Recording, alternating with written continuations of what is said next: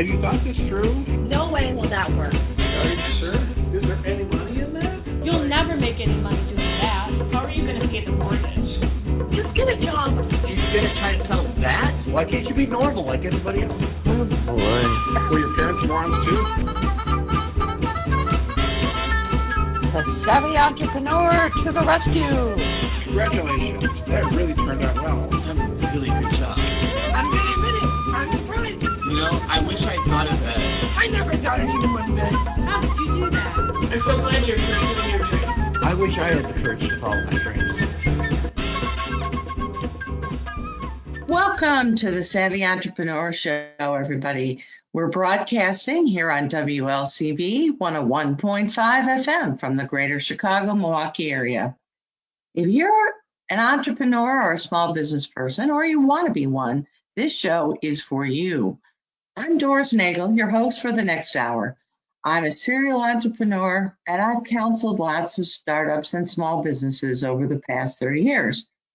I've seen a lot of mistakes and I've made a lot of mistakes. The show has two goals to share helpful information and resources and to inspire, hopefully making your journey as an entrepreneur a little bit faster, easier, and maybe a little bit more fun. Now, to help with that, I have guests every week on the show who are willing to share their stories and their advice. And this week's guest is John Fisher. John has over 35 years of experience in business and information technology, including several roles as senior executives in corporations and as a management consulting, all along, all along applying technology solutions to critical business problems. He's the president and founder of a company called Rethinking IT. It's a firm that helps clients take the mystery out of technology decisions. Boy, that's that's a company that's needed, John, because I think most of us find technology decisions mysterious, everything from small ones to big ones. But he's also a certified SCORE mentor, and I think we've talked about SCORE on this show several times before. But for those of you who don't know what SCORE is, I'm sure John will tell us a little bit more about what that is. But he's a mentor there. He's also a frequent speaker at industry events on topics such as negotiations, leadership, and strategy. And he teaches graduate level courses at DePaul in IT strategy, social media, negotiation, leadership, and project management. John has received numerous awards for his work, and he's also on the board of directors of several nonprofit organizations. He says he and his wife have a small farm in McHenry County, which is in northern Illinois, with two horses, three goats, and a hound dog named Guinness. So, with that introduction, John, thanks so much for being on the show today. Welcome to the Savvy Entrepreneur Show. Thank you, Doris. Glad to be here, and uh, thanks for inviting me to the show. Our topic today, I should have mentioned in the intro, is creating a winning elevator pitch. Now, John, I have to start out by asking you what exactly is an elevator pitch and why are we talking about this on a show for entrepreneurs? Because I always thought an elevator pitch was something you told a recruiter about when you were hunting for jobs. Why does a business need an elevator pitch? Actually, an elevator pitch is good for a lot of different things. Job hunting is one of them, but also it's a it's a good idea for businesses, small and large, to have a very simple way to explain what it is that you do and the value that you bring to the table. So the elevator pitch is is really a short and emphasize short description. The classic definition is that it's uh, it's a talk that you can give in an elevator as it's going up 10 flights of stairs. So you've got about 30 seconds, maybe a minute to let someone know what it is that, that you're doing. So this is a good way to introduce yourself. It's a good way to introduce your business and it's a good way to clarify things uh, because a lot of times people have um, uh, a lot of different things that they want to think about when they're talking about their businesses. And so this is a way of honing in on the things that are most critical. So, how did you become so passionate about this topic? I know this is a topic you speak about quite a bit. How did you become so passionate about it? Actually, that's that's kind of interesting. Um, as you mentioned, I teach at DePaul University, and one of the courses that I regularly teach is called a capstone course, and that's a, a course that the master's candidate students take toward the end of their academic career. And what I noticed was, and I noticed this throughout my career in technology, is that technology people are not necessarily good at summarizing. They're very good at details. They're very good at talking about how things happen and the components, but they're not necessarily good at an overview. And so I developed this for a lot of uh, the technology students to get them to understand that they have just a few seconds to get people's attention and then have uh, less than a minute to actually engage them in a conversation. And that if they talk for five minutes, they'll lose their audience. And so, um, so that's really how it came about. I, and like I said, I've done this for a while with not only my students, but also my staff when I was a CIO and a manager in various capacities in, in technology, I constantly had to sort of remind people to slow down and talk in terms of value as opposed to details on what they did. What happens if people don't have an effective elevator pitch? One is that people may not understand what you bring to the table because if you talk way too much, they zone out. And so they're not going to be listening to what you say. And a lot of times people try to put the most important things at the end and they they start with a sort of a context setting and that loses people. So the consequences are that you might meet a potential client or a potential uh, employer or you know a potential partner whatever and you lose the ability to to introduce yourself in a, in a way that they will remember who you are. If you're not putting your best foot forward, making yourself memorable, making people understand what you do quickly so they can decide whether or not you're someone who they can help or can help them, you miss out and somebody it'll be somebody else's opportunity, right? Yeah, that's absolutely right. You'll simply miss that opportunity. A friend of mine actually got a job at a um, block party years ago.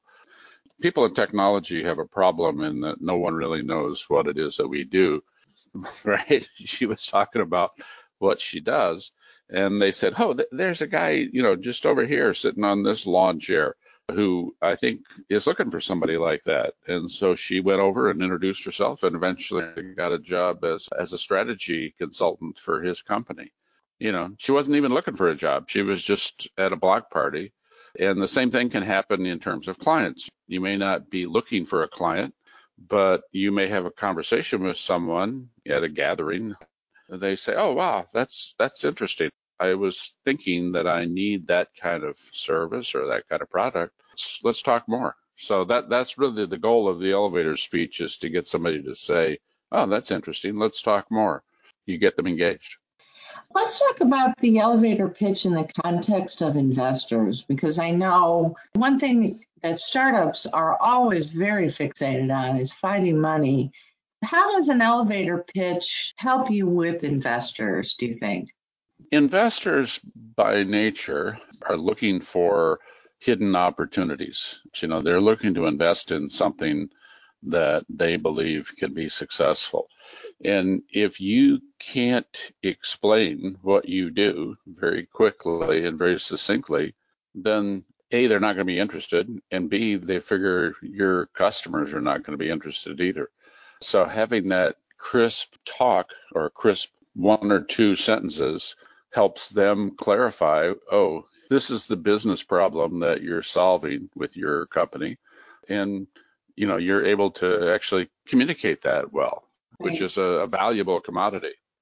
Does it matter whether you're bootstrapped or whether you're seeking outside investors? No, it, it's the same. I mean, it's it's the same for investors as it is for customers.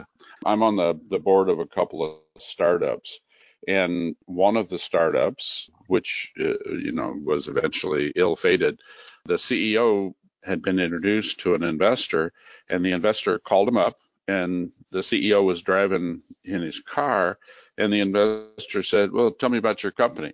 And the CEO didn't have a good answer for that. He he said, "Well, you know, I mean, I'm driving and I'm not ready to talk about this yet." And oh, he said, "Yeah." The investor said, "Well, then you're probably not ready for for our investment either." And uh, end of the call. You know, you always have to be ready when that opportunity strikes to at least get people interested in what you're doing. You know, I've heard other stories like that too, where people are trying to get a hold of an investor and lo and behold, they think they're going to leave a voicemail message or they're going to set up a time to talk later. And they get them on the phone out of the blue and they're not ready for a conversation of any kind. I even was talking to one investor a while back who said that his team used to like to kind of test companies on purpose just to see if they were ready on the spur of the moment. Because from his standpoint, that showed whether or not the business team or the, the senior exec had enough mental flexibility and adaptability to just go with it on the fly. Yeah, absolutely. I mean, it's interesting that, you know, in many ways, being an entrepreneur, you're a salesman all the time. You're always looking for opportunities for your business. And you're absolutely right. I mean, I have picked up the phone uh, instead of letting it go to voicemail and talk to some salespeople who weren't ready to to sell. And it's like, well, then you're not a very not a very good salesperson. Then you know, it's the same thing. Same thing with entrepreneur. You know, you need to have that on the tip of your tongue, and that's why the elevator speech is so important because it gives you something immediately to fall back on. In other words, if you do it and you practice it and you've got it down, that's how you open your conversation. You don't have to think about it. You don't have to becomes instinctual and you just say, "Hey, here's what I do." Let's talk now about what an elevator pitch should be. What a good one looks like. What should an elevator pitch accomplish, do you think? what I always say is is if you can't get their attention, then they're not going to buy whatever you're selling, whether it's yourself or your company. And and so a good elevator speech gets people's attention. It's something that may be catchy, maybe you know interesting, maybe something that is unusual. And so getting their attention is uh, is I think a primary thing because if they don't have if they're not paying attention, then you're lost. And so the way I look at it is that there are kind of four parts of an elevator speech. And, and the first is, who are you? And you want to avoid labels like, you know, I'm a consultant or I'm an attorney, because that brings a, a connotation with it that people have in the past of who they've dealt with that are consultants or attorneys. So in many cases, it's just, hi, I'm John, as opposed to I'm John Fisher because they don't necessarily need to know your last name in the first instance here. It would be better if they just, you know, if it was more comfortable. And then what do you do? You know, that's the second part, is it?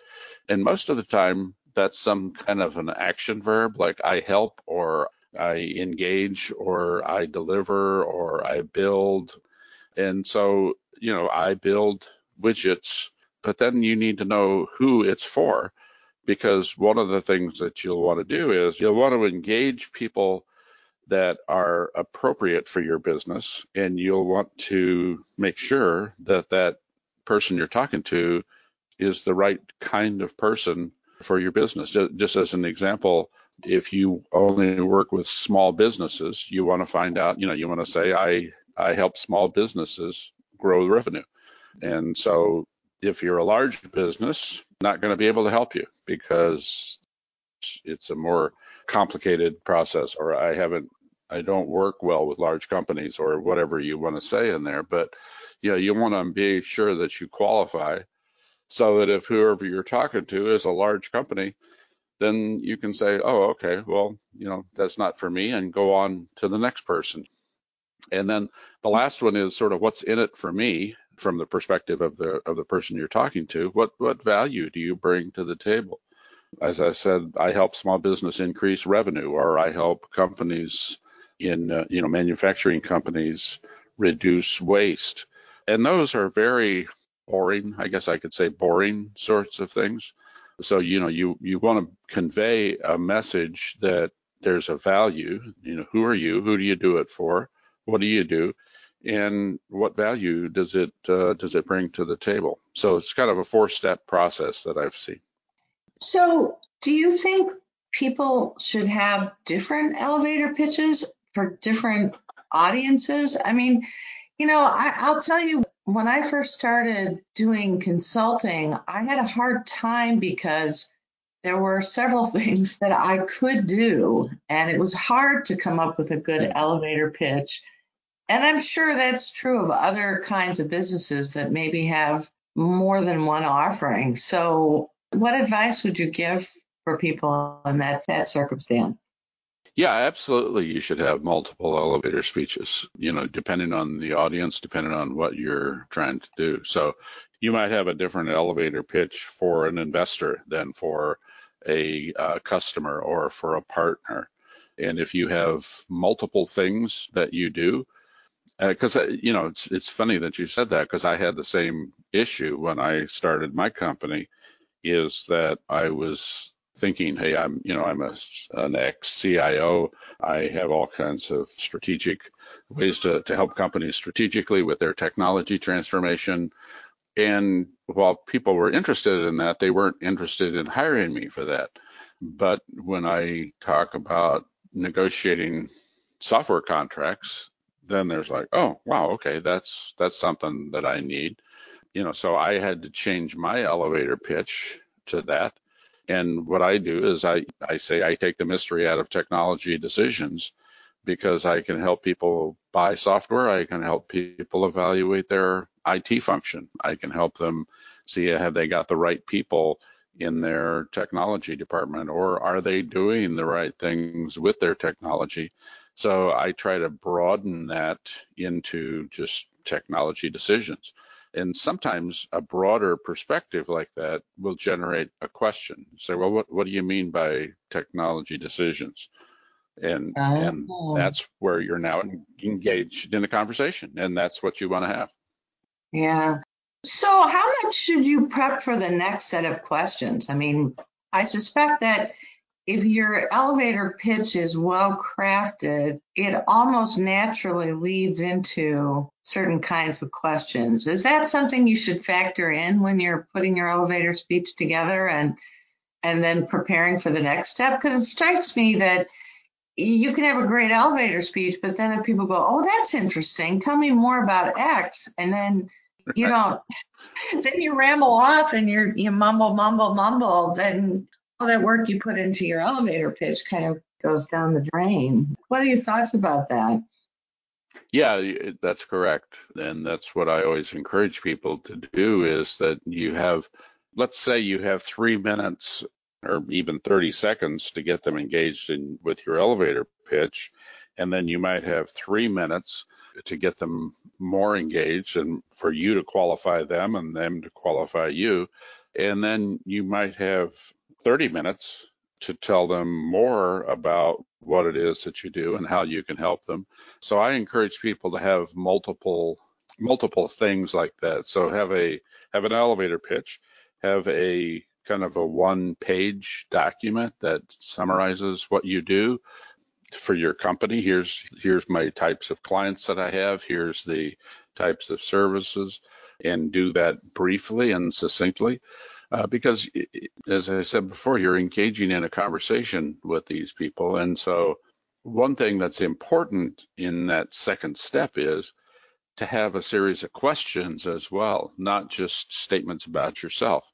Because in a sales pitch, the more you get the client to talk, I think the more the better able you are to sell them something because as you hear their conversation, you can find out what their challenges are. So asking the questions is in many cases the next step. But some people want to know, hey, what do you do? How do you do that? And so typical response to that might be, well, there's there's a lot of ways to do that, but I'd like to find out what your challenges are, what what things are are keeping you up at night, and see can I solve that? Can my business provide an answer for that? So have statements, but also have key questions for your person that you're talking to.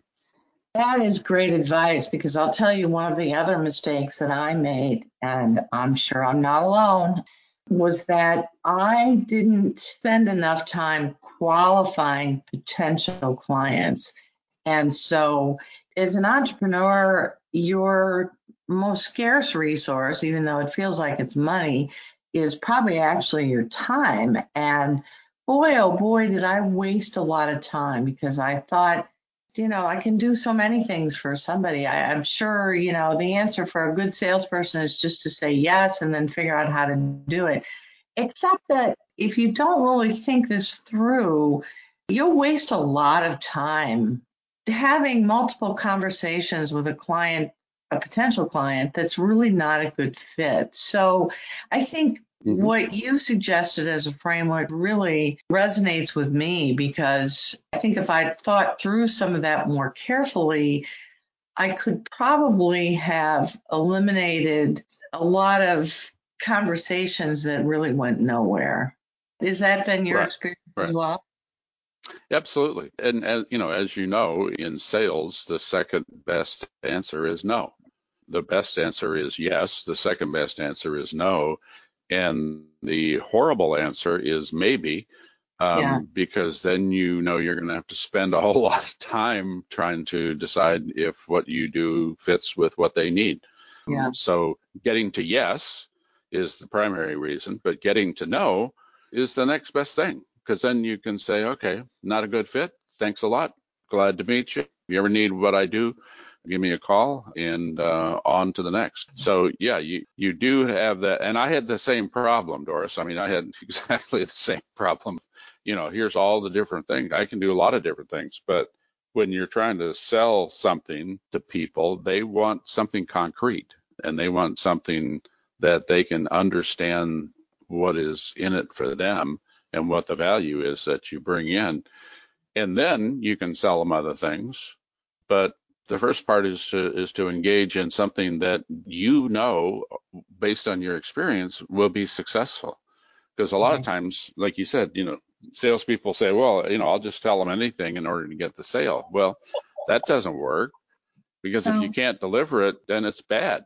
And, and so you've got to select your clients as well as having them select you. Great advice. John, I need to ask you to hold your thoughts for just a second. We need to take a quick break right now for station identification and a word from a few of our sponsors. So stay tuned, folks. We'll be right back with John Fisher. This is Doris Nagel, and you're listening to the Savvy Entrepreneur Show. You took us through the basic elements of a good elevator pitch. What's your advice about how to get started with your elevator pitch? Yeah, it's kind of interesting. And I, I hesitate to do a, a, kind of a negative start, but well, what I always say is when you're introducing yourself, keep in mind that no one wants to listen to what you're doing and no one wants to buy your product. So if you start with that in mind, then you'll formulate something that will help them understand the value of what you do it's sort of like when my kids were starting to drive, I, I would explain to them that everyone on the road was trying to kill them and that if they kept that in mind, then they would then they would watch out. And so well, I guess there's some truth to that. And and that's actually a little painful to hear, I'm sure, for some people, which is and that that is a, really is a problem for people who are desperate for a job, but it's also a problem for entrepreneurs who are just getting started a lot of times people are so excited about their idea and so passionate about it, about it that it may blind them a little bit. Do you think? Oh, absolutely. And while enthusiasm is a wonderful thing, rambling enthusiasm can turn people off just as easily as as focused enthusiasm can get them engaged. And so I always start with that. Like I said, I hate hate to do that because it's a negative approach, but it brings to, to mind that you know that you've got an uphill battle trying to sell something to people because people people generally don't want to buy what you've got, you know. Well, all right. So I think most businesses have some sort of elevator pitch. Whether it's effective or not, it's a different story. How can you tell whether your elevator pitch is working or not, or is good? Well, um, it's a it's a constant sort of feedback loop. So as we were saying earlier, you should have you should have multiple elevator pitches for different situations. You know, you you listen or you engage with people.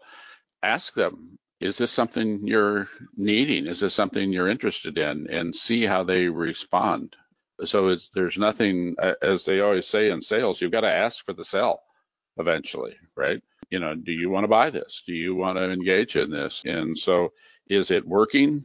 If people are asking you questions, it's working. If people are paying attention to what you're saying as opposed to zoning out, then it's working. And in the same way, if they're not asking you questions, it's not working. So it could be a fairly simple process here to see if it's working or not. And and just because it doesn't work with one person doesn't mean that that pitch isn't effective. It may be very effective with someone else because people approach things differently. Some people like details, some people like big picture. You know, some people approach these things differently. But one of the things that I like to keep in mind is that most of the time people make decisions based on emotions, not necessarily on facts and figures. And so you've got to get them emotionally engaged. And that's really one of the purposes of the elevator speech. You know, I think one of the other things that I've observed, I'm sure I've done it too and, and not done a very good job, but when I listen to other people introduce themselves, they have a difficult time with their value proposition and how they really add mm-hmm. values. They might have a great opening intro and you go, oh, that's interesting. And then you want to know, well, how would that help me or one of my colleagues? And then things get lost. It's, you know, features and benefits or something, but the quality drops off. How do, how do you, would you recommend that people really focus on their value proposition as part of their elevator pitch? Well, that's that's the trick, right? I mean, that's the the pot of gold at the end of the rainbow is um, how do you have something? How do you create a better mousetrap, as they always said years ago, right? And you need to think about as people have said in the past, marketing people like Kotler and, and others, what is the job that you're doing for them, right? So people need somebody to do jobs. They may need somebody to mow their lawn. They may need somebody to fix their car. They may need somebody to fix their technology. And so think of it from that perspective in that you're doing a job for them. And what, what job is it? that you're doing and what is it that they want. So, you know, you have to keep that in the forefront that it's not that you're providing a wonderful, you know, if you if you build it they will come idea. It's that, you know, they will only come if they're interested in what you're building.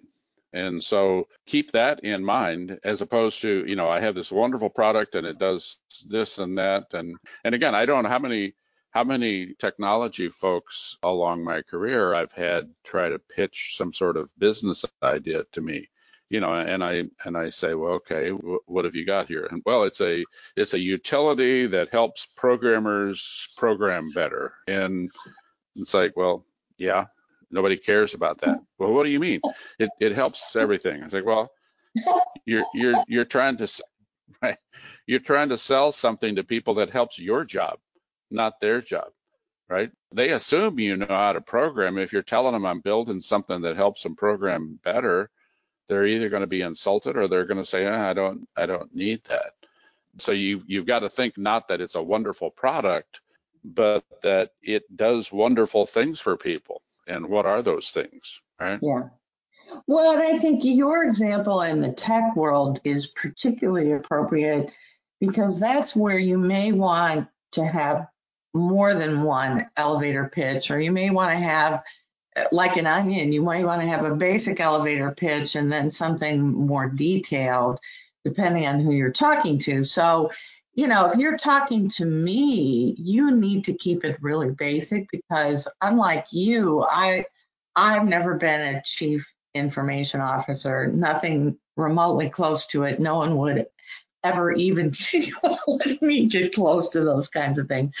So for me, if I want to understand what you do, it needs to be at a really basic level. Like I always tell people, tell me what you do, just like you would tell your mom or your next door neighbor, right? Because that's my level of understanding. But if you happen to be talking to somebody who's really tech savvy, then, you know, that's obviously way too basic. You need to be able to get quickly to the next level. You know, and it, it's funny how it happens even with experienced entrepreneurs. I had a guest not that long ago, and I asked him to tell me about his company. And his description was, we've developed the blah, blah, blah, blah, blah, blah, blah, blah, blah, and blah, blah, blah softwares, which I took meant, wow, if you're in the tech industry, you probably go, wow, that's amazing. I didn't know you did that. But for me, I looked at that and I had to go back to him and say, I don't have a clue what these things are. These are industry yeah. terms. And if I don't understand them, I can't introduce you like that. So I thought it was right. funny that even sometimes successful business people forget who their audience is sometimes. Yeah, they they absolutely do. And you know, I mean, it just as as an example, you know, of that, I do these seminars on elevator speeches, and I had someone who was into these um, prosthetic devices and the programming involved in all the new, oh, you know, biometrics yeah. and and all that stuff. And the person was talking all about that, and it was like, well, in reality, you know, you create devices that help people walk, right? That's what you do. Well, well, yeah, that's the end result. But I do all these little details in between. I said nobody cares about the details. They care that you help people walk. That's a value anybody can understand. It's not just tech jargon. And this might be a good place to put in a little plug for the workshop that you often do with SCORE, the organization that I mentioned early on. John, why don't you talk just a little bit about SCORE and why that might be a great place for people to start if they're maybe struggling or just want a helping hand? Yes, uh, SCORE is an outgrowth of the um, Small Business Administration. So it's it's not part of the Small Business Administration, but it's a partner. SCORE has about 10,000 volunteers all across the country in about 300 different chapters, I think. And the thing with SCORE is that its purpose is to help people either start or grow their business and because it's small business, I mean, these are generally businesses that are under 10 million in revenue. What happens, I, I think, you know, just like you were saying earlier, somebody might have a tech solution or they might have a solution to a problem and it might be uh, something that they sold very easily at the beginning. But then all of a sudden, nobody wants to buy it anymore. And so if you have that kind of challenge with your business, SCORE is a wonderful resource. Just going to the, the website, score.org, there are templates for business plans, there are financial templates, there are templates for marketing, there are all sorts of different things to help. Plus, there are these 10,000 mentors across the country who probably have been in your situation, who have been small business owners who have been executives in large companies as well and would know how to sell to large companies. And so, so Score is a is a great resource, absolutely free, and um, we have a lot of really good mentors that help out. And what's happening now with COVID is we're doing all this over video. So I have mentees in California and Alabama and Florida and uh, Arizona Whereas before, I just had people from the Chicago area. And mm-hmm. so, one positive impacts of COVID is that it's increased our scope here.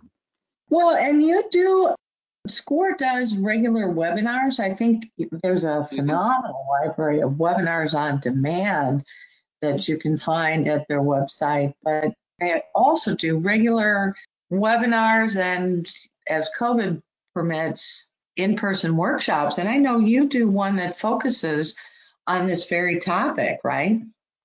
Yeah, I do the yeah elevator suite seminar. I've done that in several places. I used to do it at different libraries. Uh, even did one in the Microsoft office in Woodfield. Yeah, and so now we're doing them as webinars instead of doing them as uh, as seminars, which there's good and bad to that but nobody has to travel. Nobody has to be near anyone else. And so we have a variety of workshops and we've sort of separated them into how to start your business and how to grow your business.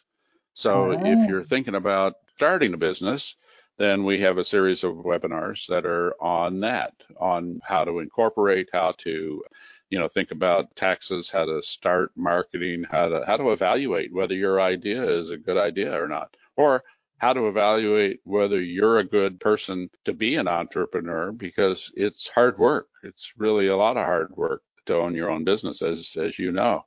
And so, you know, we have that. And then the second group of, of webinars is focused on marketing. You can do digital marketing, you can do customer segmentation, you know, or operational efficiency, how to make your company operate more efficiently. So we've got a lot of different seminars on different topics and going to the score northchicago.score.org is the website for the chapter that I belong to. You can see a lot of local seminars there. So score.org is a great resource if people haven't found out about it yet. Tons and tons of great resources both online resources at score.org, but also there's most likely a local chapter wherever you might be listening, and you can be put in touch with great advisors or people like John who uh, just have a wealth of experience. A couple last questions before we let you go, John. You know, I had on the show another SCORE mentee a couple weeks ago, Chris is talking about a pitch deck. And, you know, it occurs to me that the elevator pitch or elevator speech is kind of like a mini version of the pitch deck. Do you think that's a fair characterization? Yeah, yeah, I absolutely do. I think, you know, the difference in a, in a pitch deck is that normally you've already done the elevator speech to the investors and you've gotten them interested, and now they're giving you an hour of their time to talk about your business. And so the pitch deck is kind of the next step that you were talking about earlier. But it's the same thing. You've got to get their attention. You've got to focus on value. You've got to focus on what's in it for them. And, you know, you've basically got to focus on the, the key question is what business problem are you trying to solve with your business? Because it's got to solve some problem or it won't exist. So uh, it's a good follow up there. Yeah, it just strikes me what the two of you both have really talked about is really almost like a spectrum of helping people. And, I, you know, I, I keep thinking about my marketing friends talking about the marketing funnel, but really kind of what you're talking about is almost like a, a funnel leading a potential customer, a potential investor, a potential partner, where you're starting off at a very broad level and then digging more into the kinds of questions that you want to know about them and anticipating questions that they might ask about you, evolving into a, a full fledged pitch deck. But it seems to me that it's almost like a you know your your elevator pitch or speech is really kind of the foundation of what it's all based on is that a fair characterization well, it's it's certainly the starting point, I think, or it's a good first step. The elevator pitch, it's like an iceberg, right? I mean, you see the tip of an iceberg, but there's 90% of the iceberg is underwater. So, you know, the pitch deck is part of that 10%. And the elevator speech is kind of the tip of that 10% because, you know, if you don't draw them in, they're not going to give you an hour. And if they give you an hour and you do a good pitch deck, then they'll give you maybe a couple hours to explain things and they'll dig more deeply into what you're doing and uh, consider investing. And yeah, it's a funnel. It's just like the sales funnel. You know, you spread a wide net, looking for a lot of prospects, either clients or investors. You qualify them, you narrow them down, you get them interested, you engage them in a conversation, and you uh, you win a few and some you lose, and and that's that's what businesses do. What are some of the most common mistakes you've seen that business people make with their elevator pitches or speeches? You know, the, I think the biggest mistake is that people get into the how right away. And so they they're so excited about what their product or service is that they want to explain how it works and how it does what it does. And that's that should be in response to a question as opposed to an, an initial statement here. So that that's I think the biggest mistake that people make is that they they get too early into the details and then I think, you know, you hit it on the head. I think the second mistake is that they don't have the, the follow up. They don't have the what's next. It's, oh, that's interesting. Tell me more. And then it's like, well, blah, blah, you know, um, you know, we, right. We do this and we do that. And so have that pitch deck in your mind here of here's the things that we do. And here's, you know, if you want more detail, and the other thing is sometimes you can't always just make the entire sale at that time you get them interested, and then you say, okay, let's set up a time to talk. I really want to understand what, what you do, what your your challenges are, and I want to help with what your challenges uh, have been. And so let's have a, an actual conversation about this. Let's set some time aside. And, and so that lets people know you're interested in it and you're also prepared. I think I think that's the biggest thing. And and the questions. You know, you got to have questions here. Are there any good resources out there? Maybe SCORE has some. Are there others you've seen where you can find examples of really effective elevator pitches or speeches or ones that aren't maybe are not very effective? Well, you know, as with everything, if you want to do anything, you look up on YouTube, right? So there are several people, right? People on YouTube that have elevator pitch conversations or Uh, LinkedIn Learning has several things on that, but I think they all kind of boil down to the same thing of, you know, who are you? What do you do? And why should I care? And that really is the, you know, is, is the thing here. So, you know, for example, you know, if you've done any sort of networking, you know, there's a lot of people out there who are, you know, staffing firms and they have a variety of ways that they sell their services. And you know there's lots and lots of them but one elevator pitch for a staffing firm is to say you know i make sure companies hire the right people. And that can be a massive benefit for companies because hiring the wrong people can destroy your company. And so just saying that, you know, I make sure companies hire the right people, that's that's a good elevator pitch. That's a way of saying, here's what I do and here's why you should care. Talking about increasing profits for companies. And if you want to get more specific, you know, increasing profits for mid-size manufacturing companies. You know, I help companies, you know, that have operations in India or operations in Vietnam or operations in the Philippines. That gets people to think, oh, wow, okay, this person can help me because I have that sort of situation. And so, like I said, the elevator pitch really is there to engage a conversation, to start it, and to have and have a, a legitimate business discussion with people. So it could be a, a 10 words long. That could be your whole elevator pitch. And then you go on to the questions. Well, in the couple minutes we have left, I would love for you to talk for just a minute about your own company, Rethinking IT. We haven't really touched on that. What does rethinking IT do and why? Here's a chance for you to do it. Well, I just teasing yeah, you. Yeah, really, really, I'm on the spot now, Doris.